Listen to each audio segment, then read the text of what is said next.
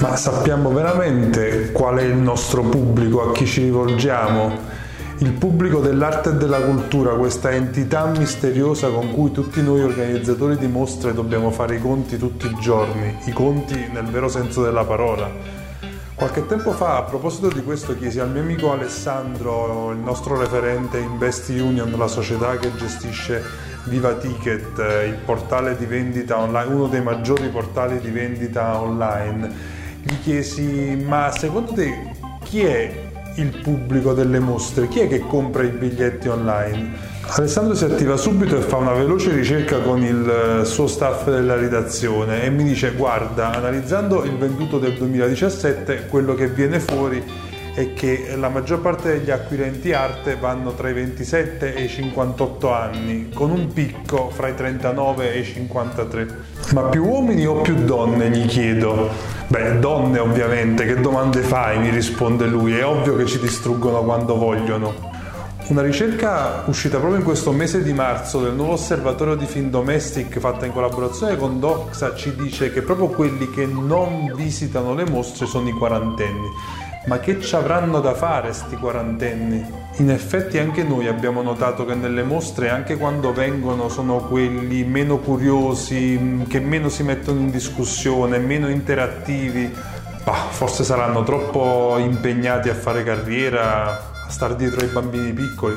Boh. In generale, oltre il 70% degli italiani tra i 40 e i 44 anni sembra aver completamente disertato qualsiasi genere di mostra, mentre udite udite i frequentatori più assidui di mostre, soprattutto temporanee, sarebbero gli over 60.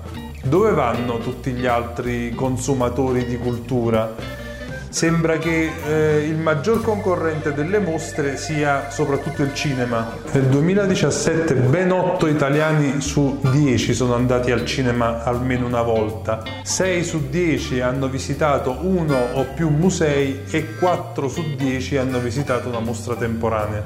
Sembra che ci sia una differenza abbastanza netta fra i visitatori dei musei e i visitatori delle mostre temporanee. I maggiori frequentatori dei musei pare che siano i cosiddetti cosiddetti millennials. Il 66% dei 18-24 anni sembra che nel 2017 abbia visitato almeno un museo e l'8% addirittura più di 10 collezioni, un dato incredibile.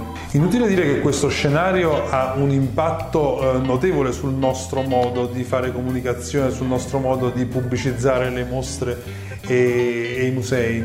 Il pubblico sembra essere spaccato completamente in due, da una parte molto giovani, dall'altra parte i molto meno giovani. E quindi come li raggiungiamo? Questo è il dubbio che attanaglia quotidianamente tutti gli organizzatori di mostre.